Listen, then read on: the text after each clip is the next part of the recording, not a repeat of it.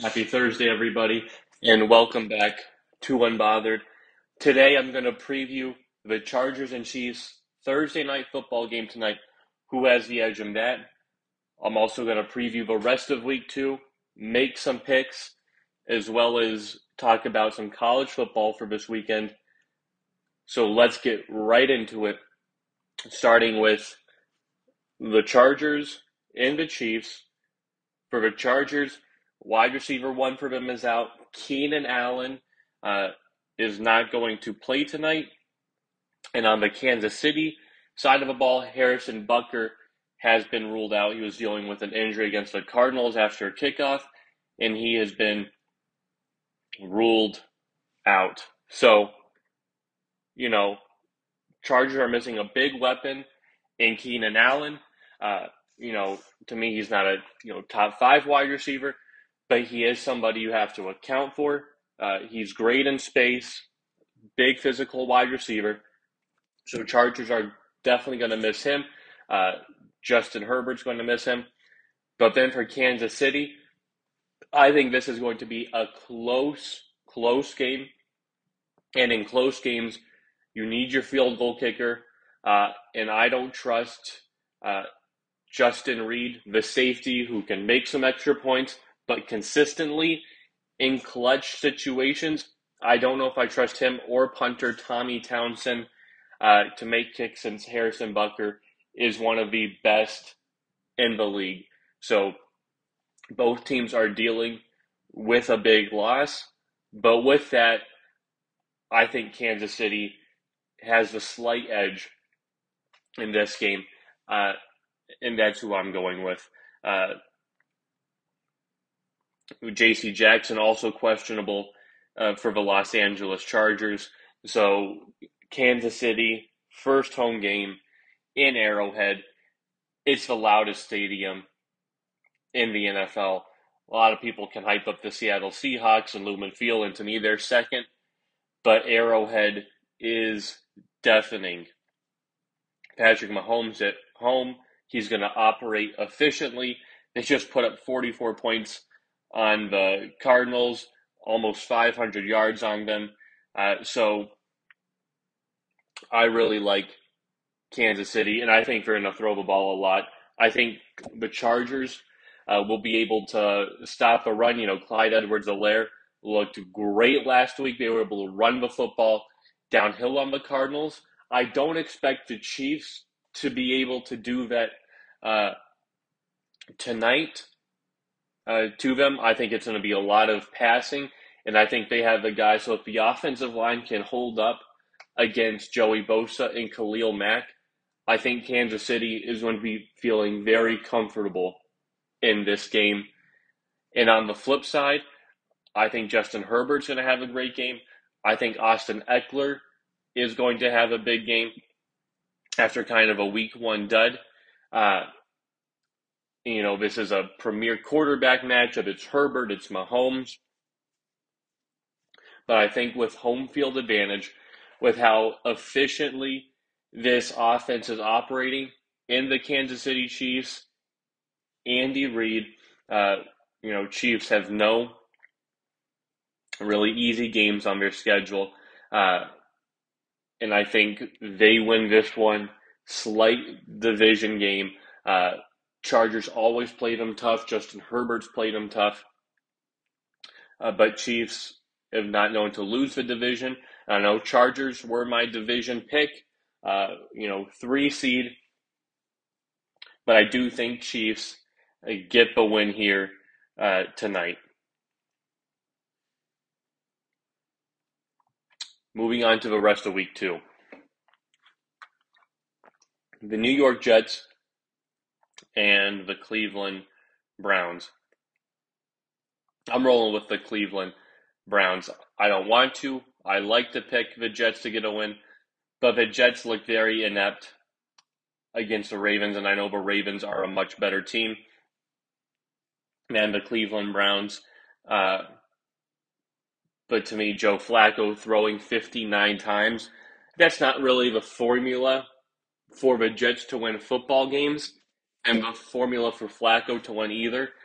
Even when he was in Baltimore, he was winning Super Bowls.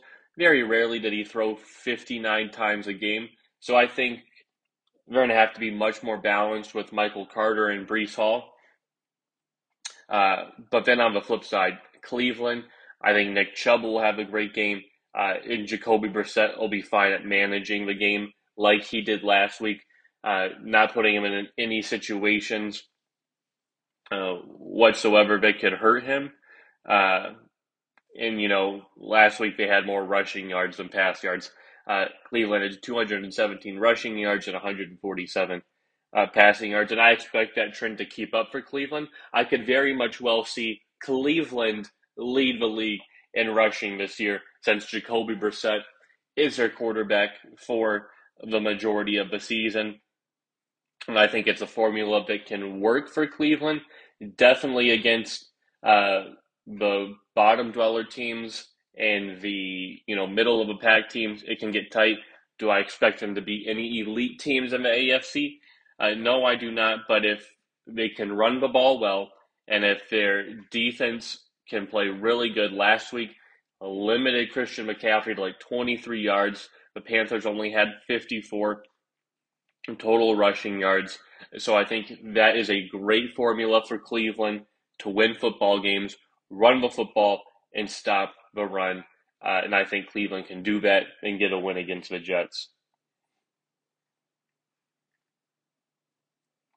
The win, the Washington Commanders and the Detroit Lions. Very encouraging for my Detroit Lions this past weekend. Went toe to toe with the Philadelphia Eagles. Many expect to win the division, myself included, after Dak's injury. Some even have them pegged going to the NFC Championship game.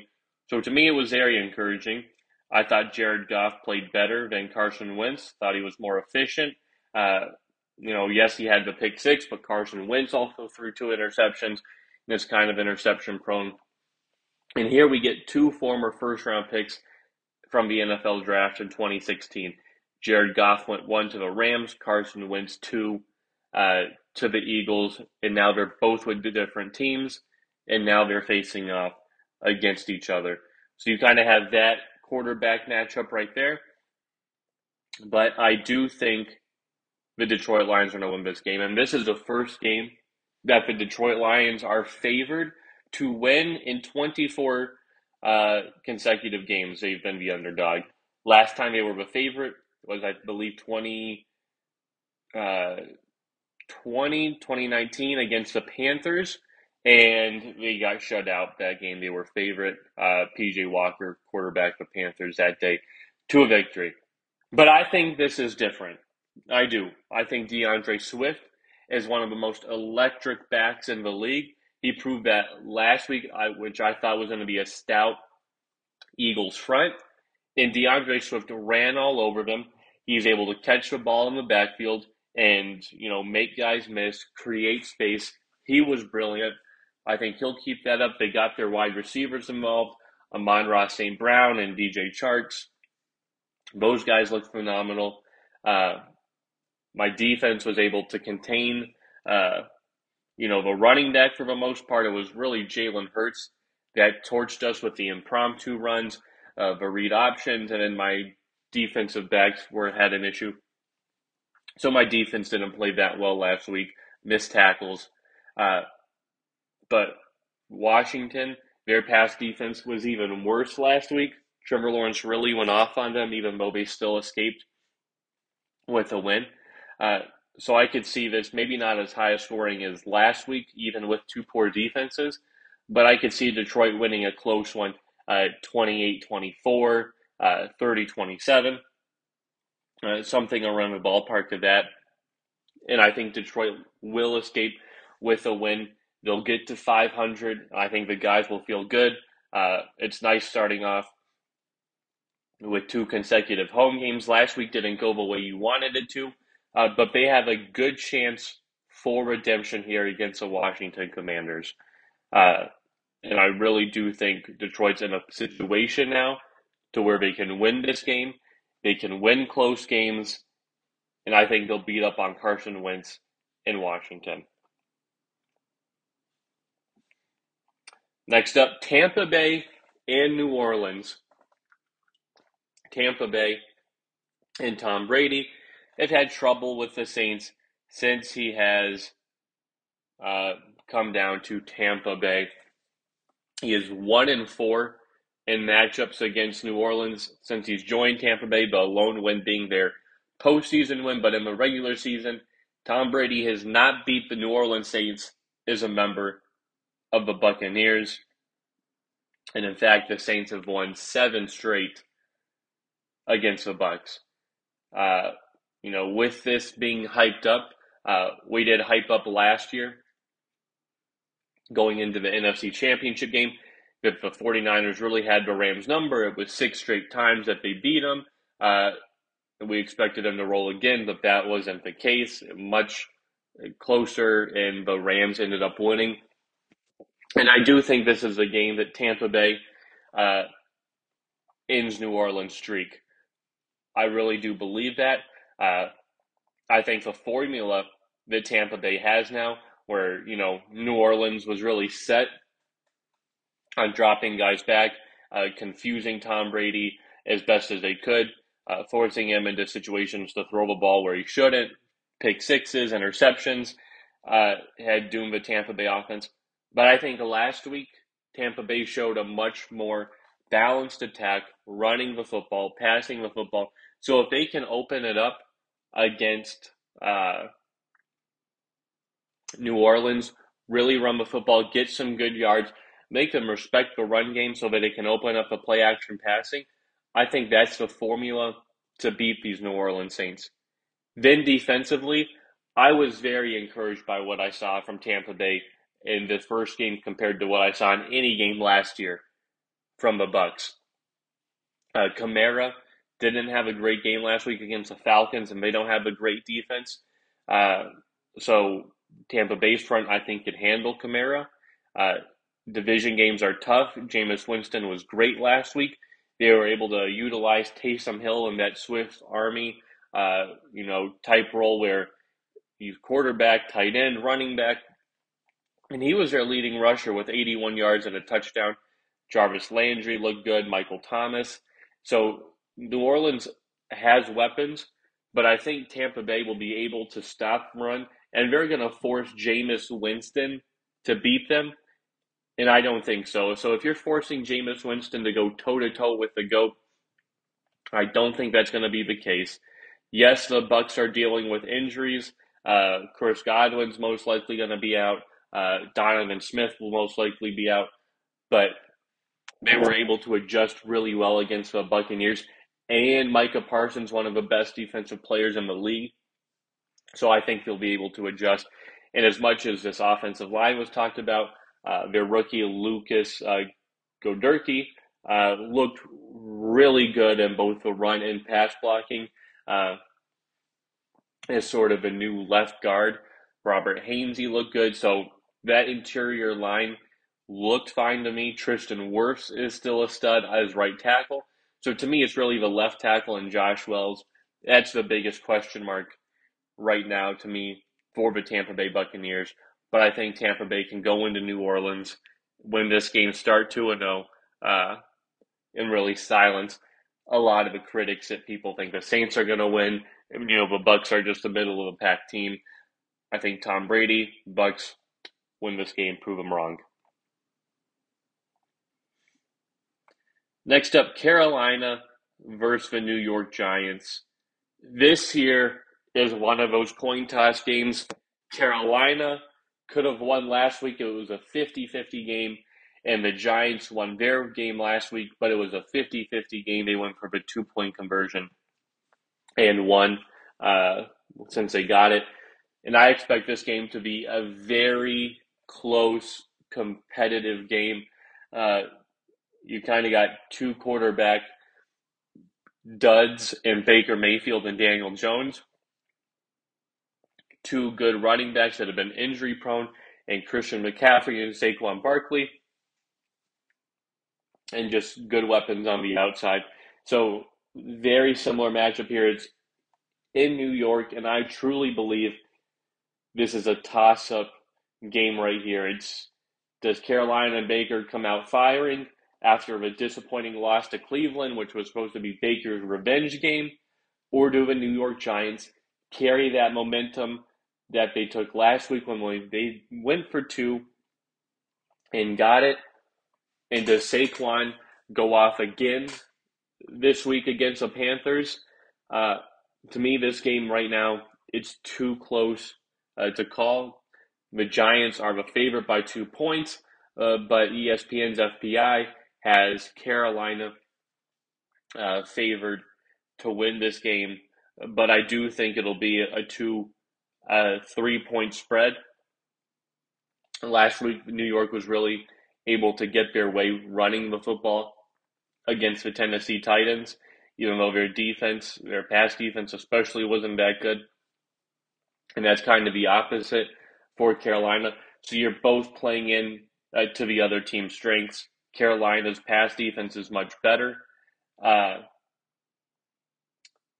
you know, so New York will they pass the ball as much, whereas Carolina's rush defense is much worse uh, than their pass defense. So are going to run the ball a lot with Saquon Barkley, and that can give them a slight advantage. But I do think this is a very tough game. I could see this going either way. I might give Carolina the slight edge, but again, I'm always concerned picking picking Baker because, as Nick Chubb once said, you just don't know what to expect from Baker.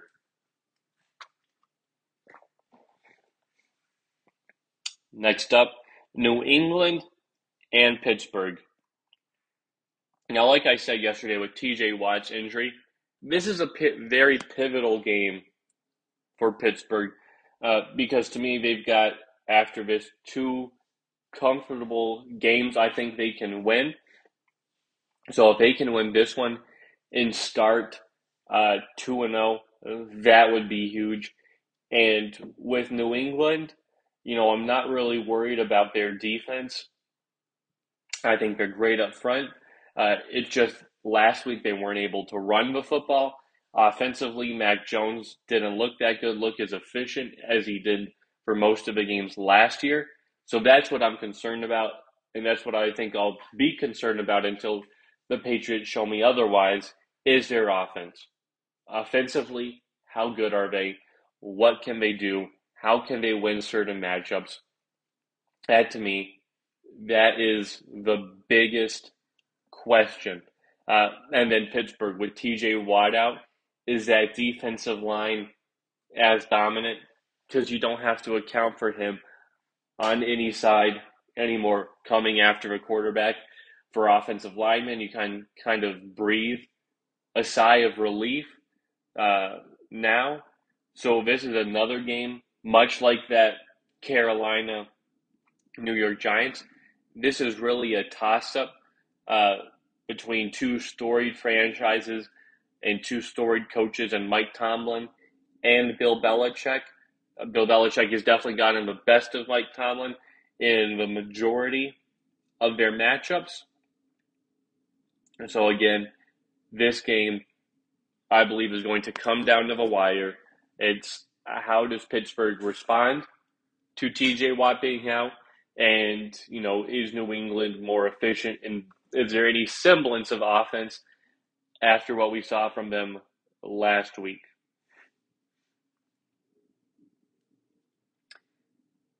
Next, the Indianapolis Colts and the Jacksonville Jaguars. This one's in Jacksonville. We all know last year this was the final game of the season, and Jacksonville romped them 26 to 11. Uh, that loss, Colts changed quarterback. It was Jacksonville's seventh consecutive home win against the Colts. Indianapolis has just had a tough time winning in Jacksonville. Haven't won there since 2014. And last week, Indianapolis didn't look relatively impressive at all. They were down majority of the game to the Houston Texans. Couldn't get anything going offensively to the end of the game, which they did. Took the game to overtime. And Rodrigo Blankenship, their kicker, missed the game winning field goal in overtime, so they waived him. And I thought Jacksonville looked much better against the Commanders. They were in an opportunity to win the game, and they didn't seize that opportunity, and the Commanders won. So, again, right here, I think we have another toss up uh, between two divisional teams going at it. You know, Indianapolis is favored by four points. Most people are predicting them to win. But is it a mental thing? Can they really go down to Jacksonville and beat them? Last year, you know, I thought, you know, Indianapolis can go to the playoffs. All they have to do is win a game. They can go down there, take care of business. They can snap the streak, but they didn't. Much more pressure on that game. But the Colts, uh, like I said, didn't look all that impressive last week. Who I picked to win the division. No team really in the AFC South looked impressive. No one picked up a win, and there was a division game because the Colts and the Texans tied. So again, this is yet another toss up. It's you know Indianapolis. It's the streak everyone is talked about. You know Nobody is let go. Uh, kid is Matt Ryan now the quarterback, the one who can beat Jacksonville and Jacksonville. We'll see, but again, I think another close game. It'll be another toss up there in Jacksonville.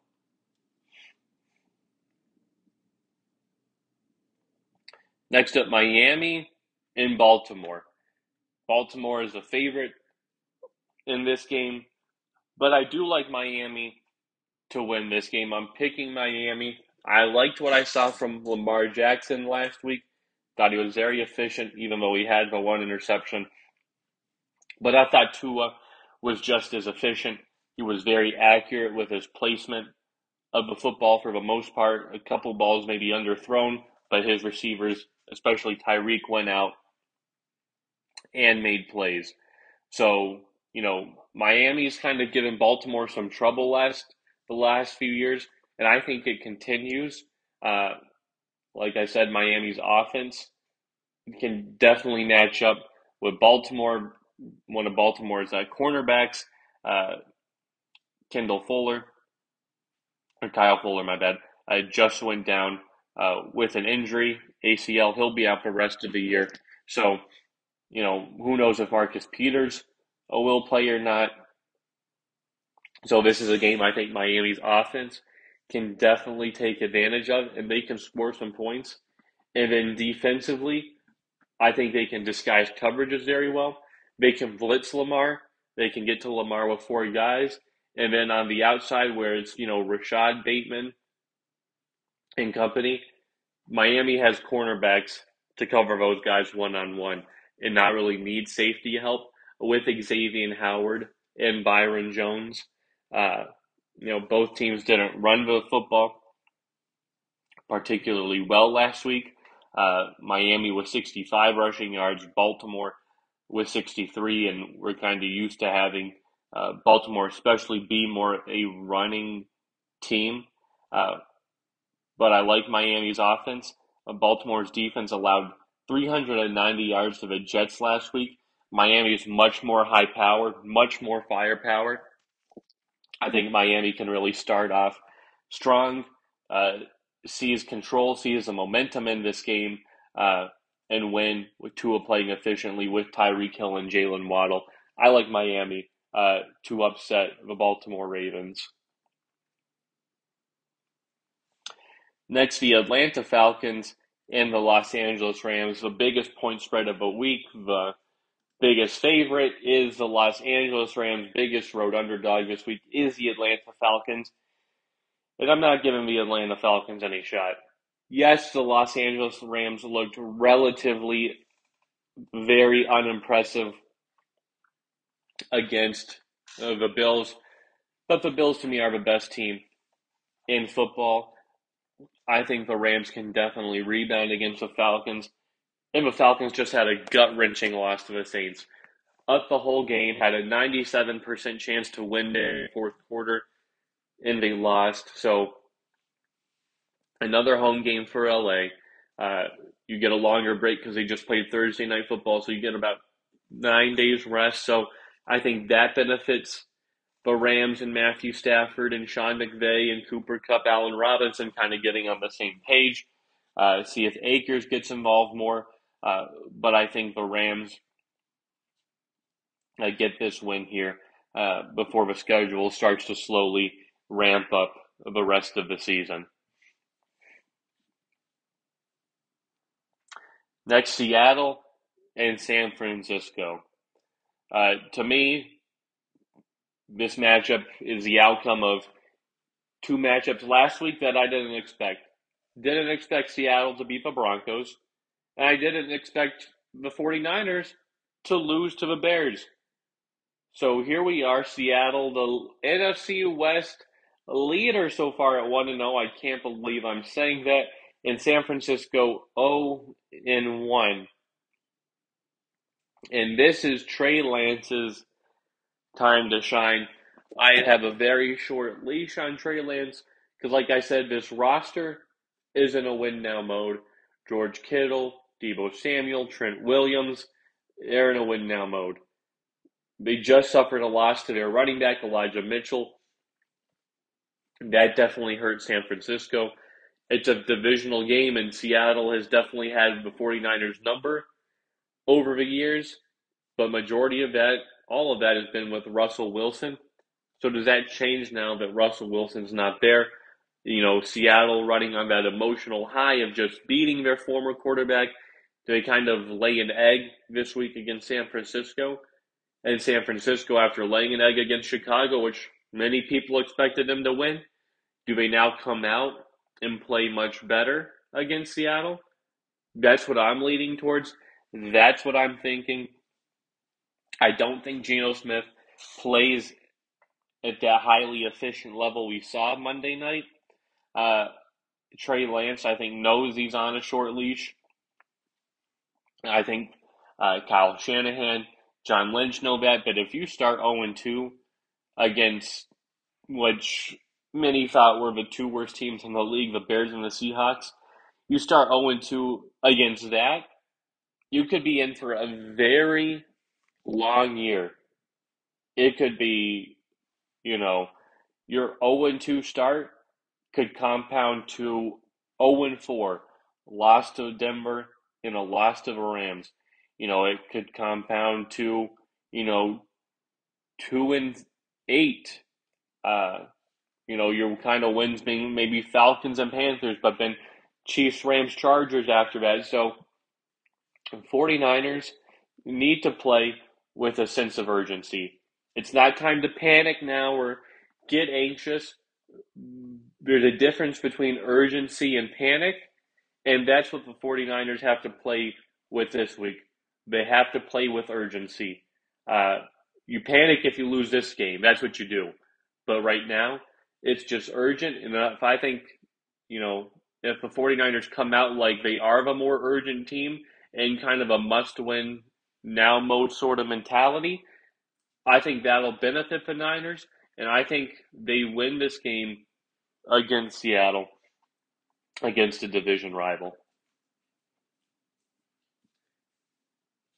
Next, the Cincinnati Bengals and the Dallas Cowboys. No Dak Prescott. Can Zeke Elliott carry a bulk, bulk of the workload? Can Cooper Rush come in and fill in and get some wins? Again, I'm nervous about that. Cincinnati coming off a terrible performance against the Steelers. Again, they let in seven sacks. Joe Burrow, five turnovers was not sharp for the Cincinnati Bengals, which I expected them to come out looking sharp and looking like they were just in the Super Bowl. They got a revamped offensive line. That was not the case with the Cincinnati Bengals.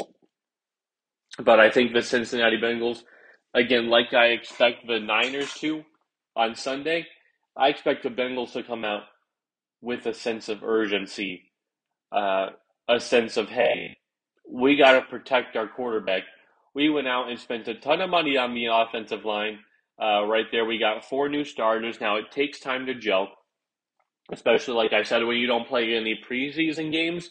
Uh, the gelling then goes into effect in the regular season. And I know people want to say all that should be gelled off in the off season and training camps and in practice.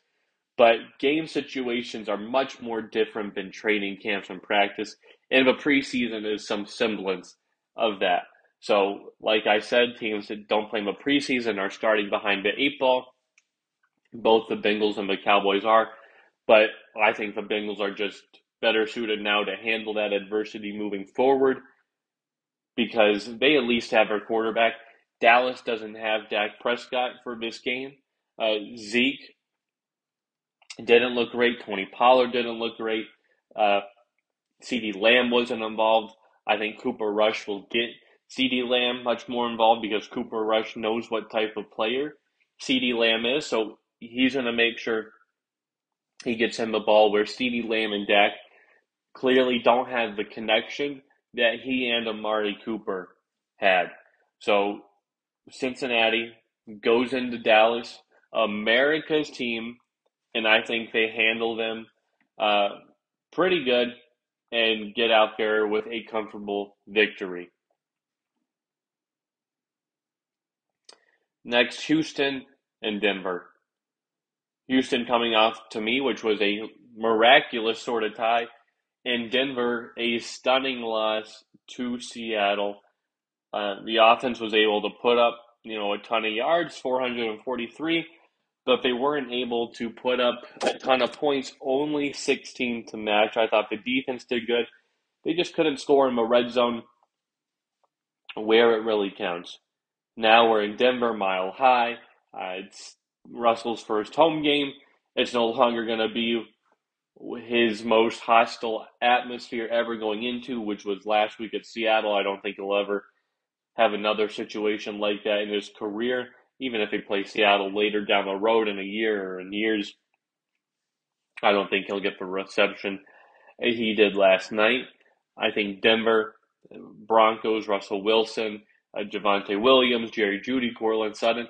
I expect them to trounce the Houston Texans get on them early, not let their foot off the gas, and maybe if you're lucky, you can rest the starters during halftime. That's how big I think Denver will be up in that game.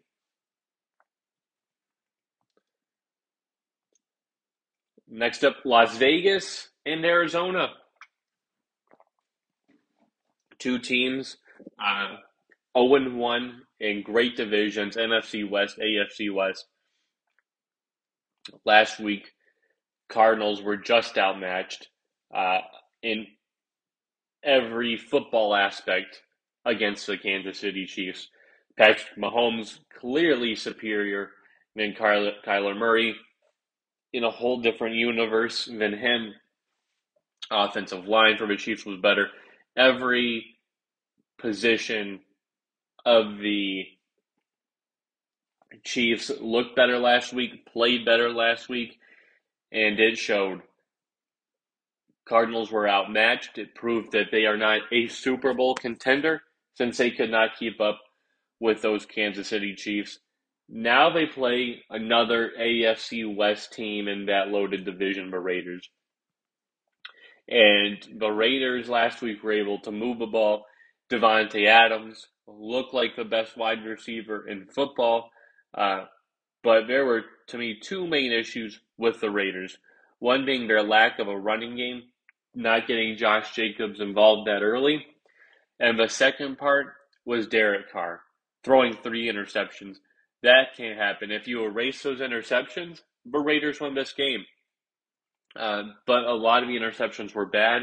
They were on Derek Carr. They were, you know, underthrows and just bad decisions by him and you're going to lose football games when you do that.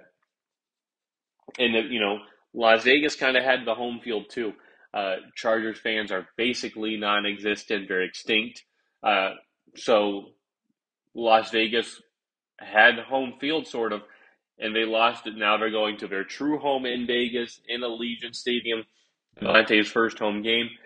And I don't think Arizona is going to be ready for the moment. They have proved that time and time again against superior teams that, you know, is this Arizona's chance to make a step forward? And they end up taking two steps back.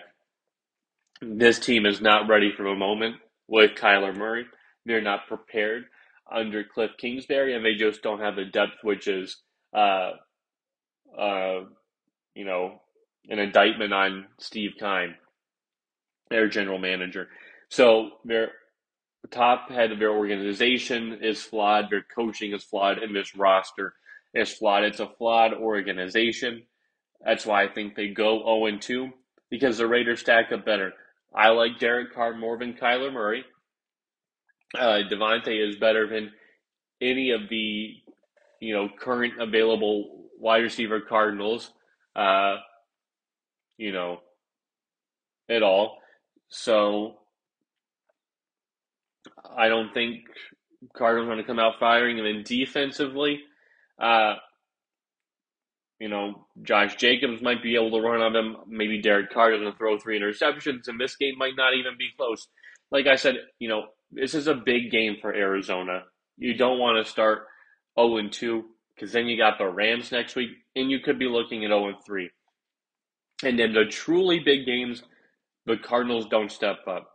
Now you can start the beginning of the year strong like they have. Had, you know, they beat Buffalo two years ago. Last year they beat the Rams in like the third or fourth game, and everything was good for the Cardinals. But come later in the season, those big games, Cardinals haven't won. They didn't beat the Packers last year, big game. They didn't beat the Rams, big game. That would have essentially sealed the division for the Cardinals later in the year. Uh, and then against the Rams again in the playoffs, they did not show up. That had a playoff style atmosphere to the Chiefs. They were not ready for that. I expect a similar atmosphere for Las Vegas, a big game, and I don't expect the Raiders. I, I don't expect the Cardinals to show up prepared for that game. I believe they start in an 0 2 hole. Could easily lose to the Rams next week. And at that time, it's time to hit the panic button. It's if I'm the owner of this team, it's oh my, did I make the wrong decisions giving Kyler Murray so much money, giving Cliff and Steve Keim extensions that could cost me a lot down the road. And what do I have to show for it? Absolutely nothing. So to me, the team that needs to play the best needs to prove something the most out of all the teams so far this weekend.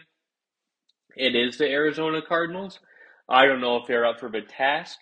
Uh, and I think Las Vegas is going to win this game.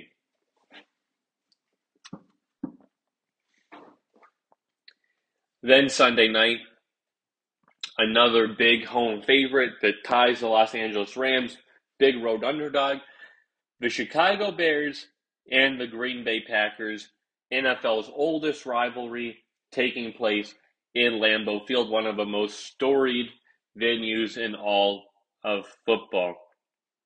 Last week, Chicago was able to get a great win against the San Francisco 49ers, where the Green Bay Packers looked inept, looked outmatched against the Minnesota Vikings. But as has been the case with the Green Bay Packers, take it one week at a time. Uh, we haven't played well the first week last year. Maybe we can rebound. And in your rebound game, you get the quarterback's favorite opponent. Aaron Rodgers loves playing the Bears. He has beaten no team more than the Chicago Bears. Last year, the I Still Own You at the Chicago Bears crowd of course, this one's in Green Bay, but I think Aaron Rodgers is going to show that he still owns the Bears. 10 point favorite. I like the Packers in this game. I think it might be a little closer. I don't know if this team is fully ready. Uh, like Aaron Rodgers said yesterday, he's going to play his style of play, uh, you know, and he wants the wide receivers to kind of catch up to him. But he did take some ownership saying, some of the turnovers are on him. His interception was bad. Uh, you know, when was the last time he threw an interception against a divisional opponent? Uh, he said the fumble was bad, the read option. So he admitted that he made some bad plays, but some of the plays that were good, that you know, wide receiver drops, you know, they're just going to have to make some plays. So Packers, I believe, make those plays. I believe they play better. I believe the defense is much more equipped to handle the Bears than the Vikings. And I think the Packers win this game. They get back on the right track. Everybody sort of relax, put their worries about the Packers to rest at least for now, and things look good for Green Bay for the moment moving forward. So that's the NFL. A lot of great games this weekend. Now let's move on to some college football. College football pick time. First, Oklahoma and Nebraska. Another storied rivalry. Oklahoma is number six, 2 and 0. Brent Venables has looked great as a head coach, whereas Nebraska is 1 and 2 off a lowly loss to Georgia Southern. And they just fired their head coach, Scott Frost. So, is Nebraska going to come in with a mindset ready to play with an interim head coach? Ready to take on Oklahoma or with all these distractions, is Oklahoma going to win? Because offensively, to me, Nebraska's been just as good as Oklahoma. They're three points shy points per game. Oklahoma 39, Nebraska 36. Uh, yards, uh, Nebraska has a slight edge by 30, 461 to 492. More passing yards for Nebraska, 288 to 264 and a slight edge in rushing yards, 203 to 196. So offensively, Nebraska's been fine. Uh, Katie Thompson, Casey Thompson has been a great quarterback for them. The problem with Nebraska, it's their defense. It's even though they've, you know, offensively, they have 492 yards on offense, they've allowed just as much in 492, 284 passing yards, 207 rushing yards, their defense, it's terrible. Brent Venables, the coach of Oklahoma, is a defensive minded coach. I think he slows the Nebraska attack down a little bit, and I think Oklahoma has their way offensively. Yes, it is a rivalry game, but I think Oklahoma gets the win against Nebraska this weekend. BYU and Oregon. I think Oregon's going to win. Uh, yes, Oregon had their abysmal loss to open the season to Georgia. Everybody sort of wrote them off. But last week, playing Cooper Kupp's team, Eastern Washington, Oregon put up 70 points. Yes, BYU had the crazy upset last week, beat Baylor in double overtime. But now they're going to, uh, you know, Oregon. Very, very tough place to play there in Autzen. Uh, I think BYU's going to have a tough time uh, moving the football. I think Bo Nix is going to play better, not playing a Georgia defense the rest of the year. And I think Oregon wins this game. Uh, Dan Lanning, head coach here of Oregon, picks up his first big win against BYU uh, before they start conference play. Next, Penn State and Auburn. And to me, this is close uh, this game right here. A lot of odds makers picking Penn State. But this game's in Auburn. To me, it's tough for Penn State and just teams to go to the SEC and SEC environment and win games where it's going to be hot and humid down there in Alabama. I'm not, you know, sold on Sean Clifford at all. Uh, and I'm not sold on the Auburn quarterback as well, TJ Finley. But I do like Bigsby for Auburn more than Singleton for Penn State out of the two running backs.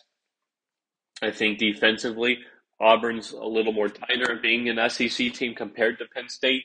And James Franklin has had a tough time the past couple years getting some big wins. Yes, they beat Purdue earlier in the year by four points, but that wasn't entirely impressive. I think Auburn pulls off the upset against Penn State.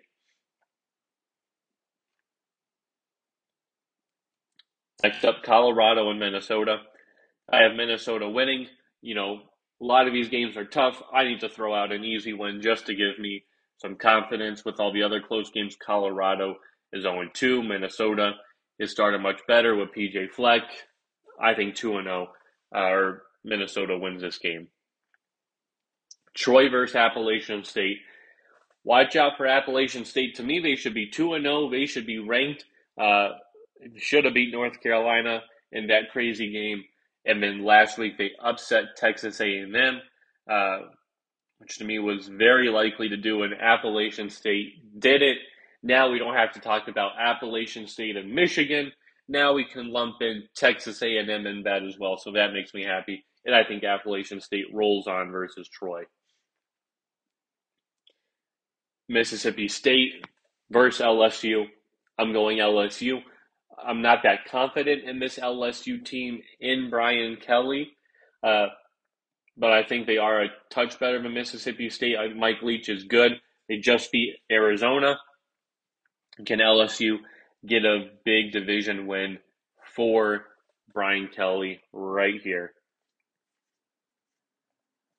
Texas Tech and North Carolina State. Texas Tech coming off a huge win last week to Houston. Many thought they were the best group of five school. That turned out to not be the case. North Carolina State. Uh, I think this is a big game for them.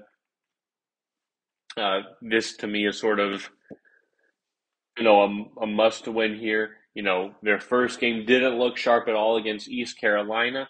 Looked much better last week against Charleston Southern. Now against Texas Tech before you play your division teams, your Clemson's and Louisville's, it's how do you look here against Texas Tech, against a Big 12 team?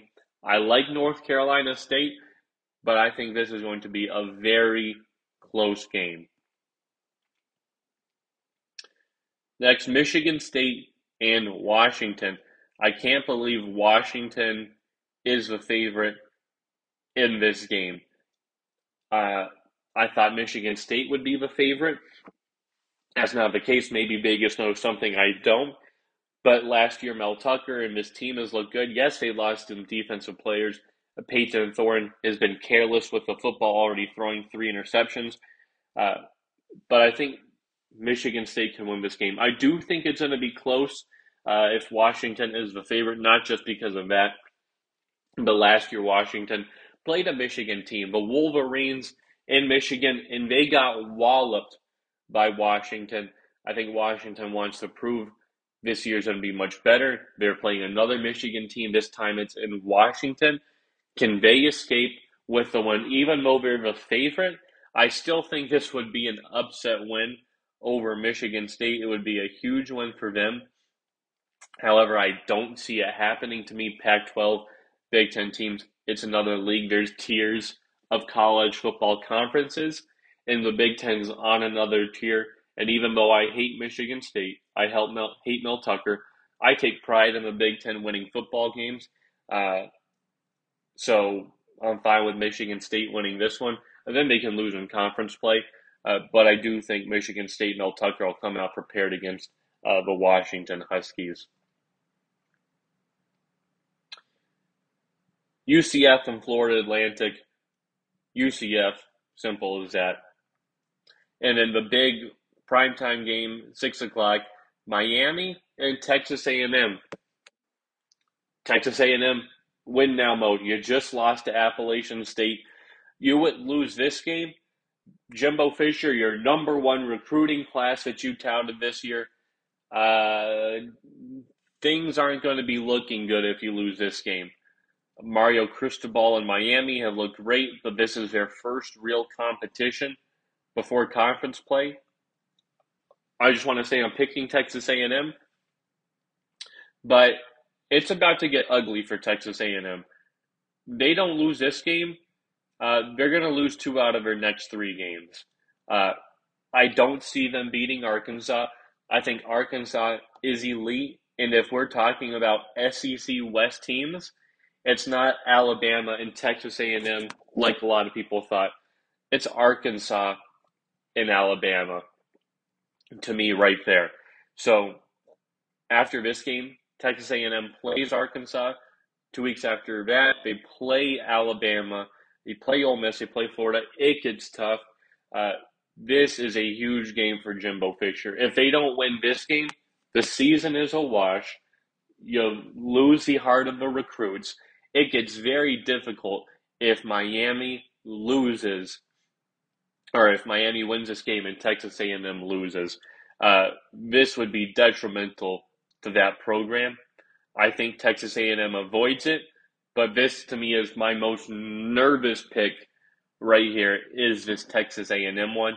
But again, I'm not a fan of Mario Cristobal either in big games. What he showed with Oregon, I think Texas A&M uh, can beat Miami, even though I'm not entirely convinced myself. Then wrapping up my two last points. One, Roger Federer announces his retirement.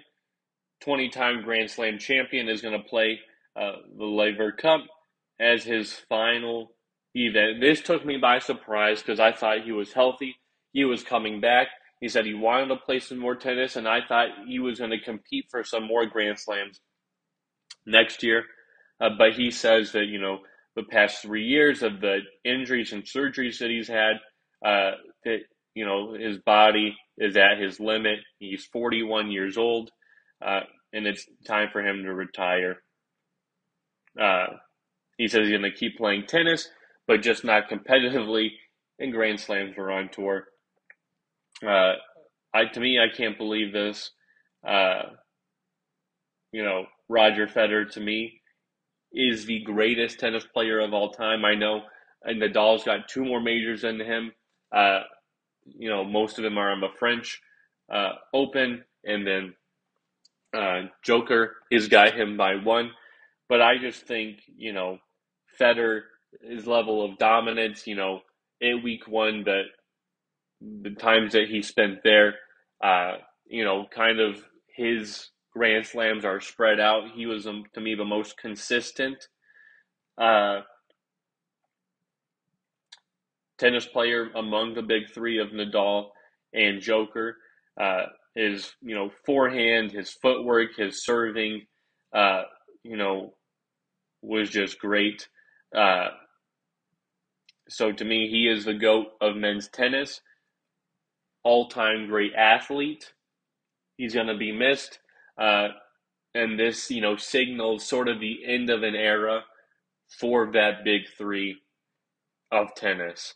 Uh, but congratulations to Roger Federer and a great career. And then my final note, of course, is on LIV Golf. Greg Norman says he has no interest in LIV Golf having any sort of truce with the PGA Tour because his product is working. He's tried awfully hard to be cordial with them, but this is just, you know, a tour that's an addition to golf's ecosystem, and he thinks the PGA is trying to destroy us. It's as simple as that. Well, yeah, everybody knows that PGA Tour doesn't want you and your Saudi investment fund running around, ruining the game of golf. That's why Tiger Woods just stepped up now more as a vocal leader. Rory McIlroy has, uh, because you know, LIV Golf says they're an addition, but they're not. They want to take away all the top players of the PGA Tour and run the PGA Tour out of business. It's as simple as that. It is a rivalry. LIV isn't an addition. It's just throwing money and checks and dollars at golfers to try to get them to turn away from the PGA Tour. It's not an addition. It's not a homegrown golf environment where they have their own golfers, you know, like other tours. It's not like that at all. Uh, it's just throwing money at the top guys and hoping they turn so that you have a product at all. It's as simple as that. Uh, LIV golf is hogwash. Uh, it's not good for the sport, not good for golf, not good for anyone uh, except the players that get a hundred a million dollars from the Saudis, and that's that. But other than that, I'm looking forward to a great weekend of college football and NFL. This has been Unbothered. I'll talk to you all next week. Bye, everybody.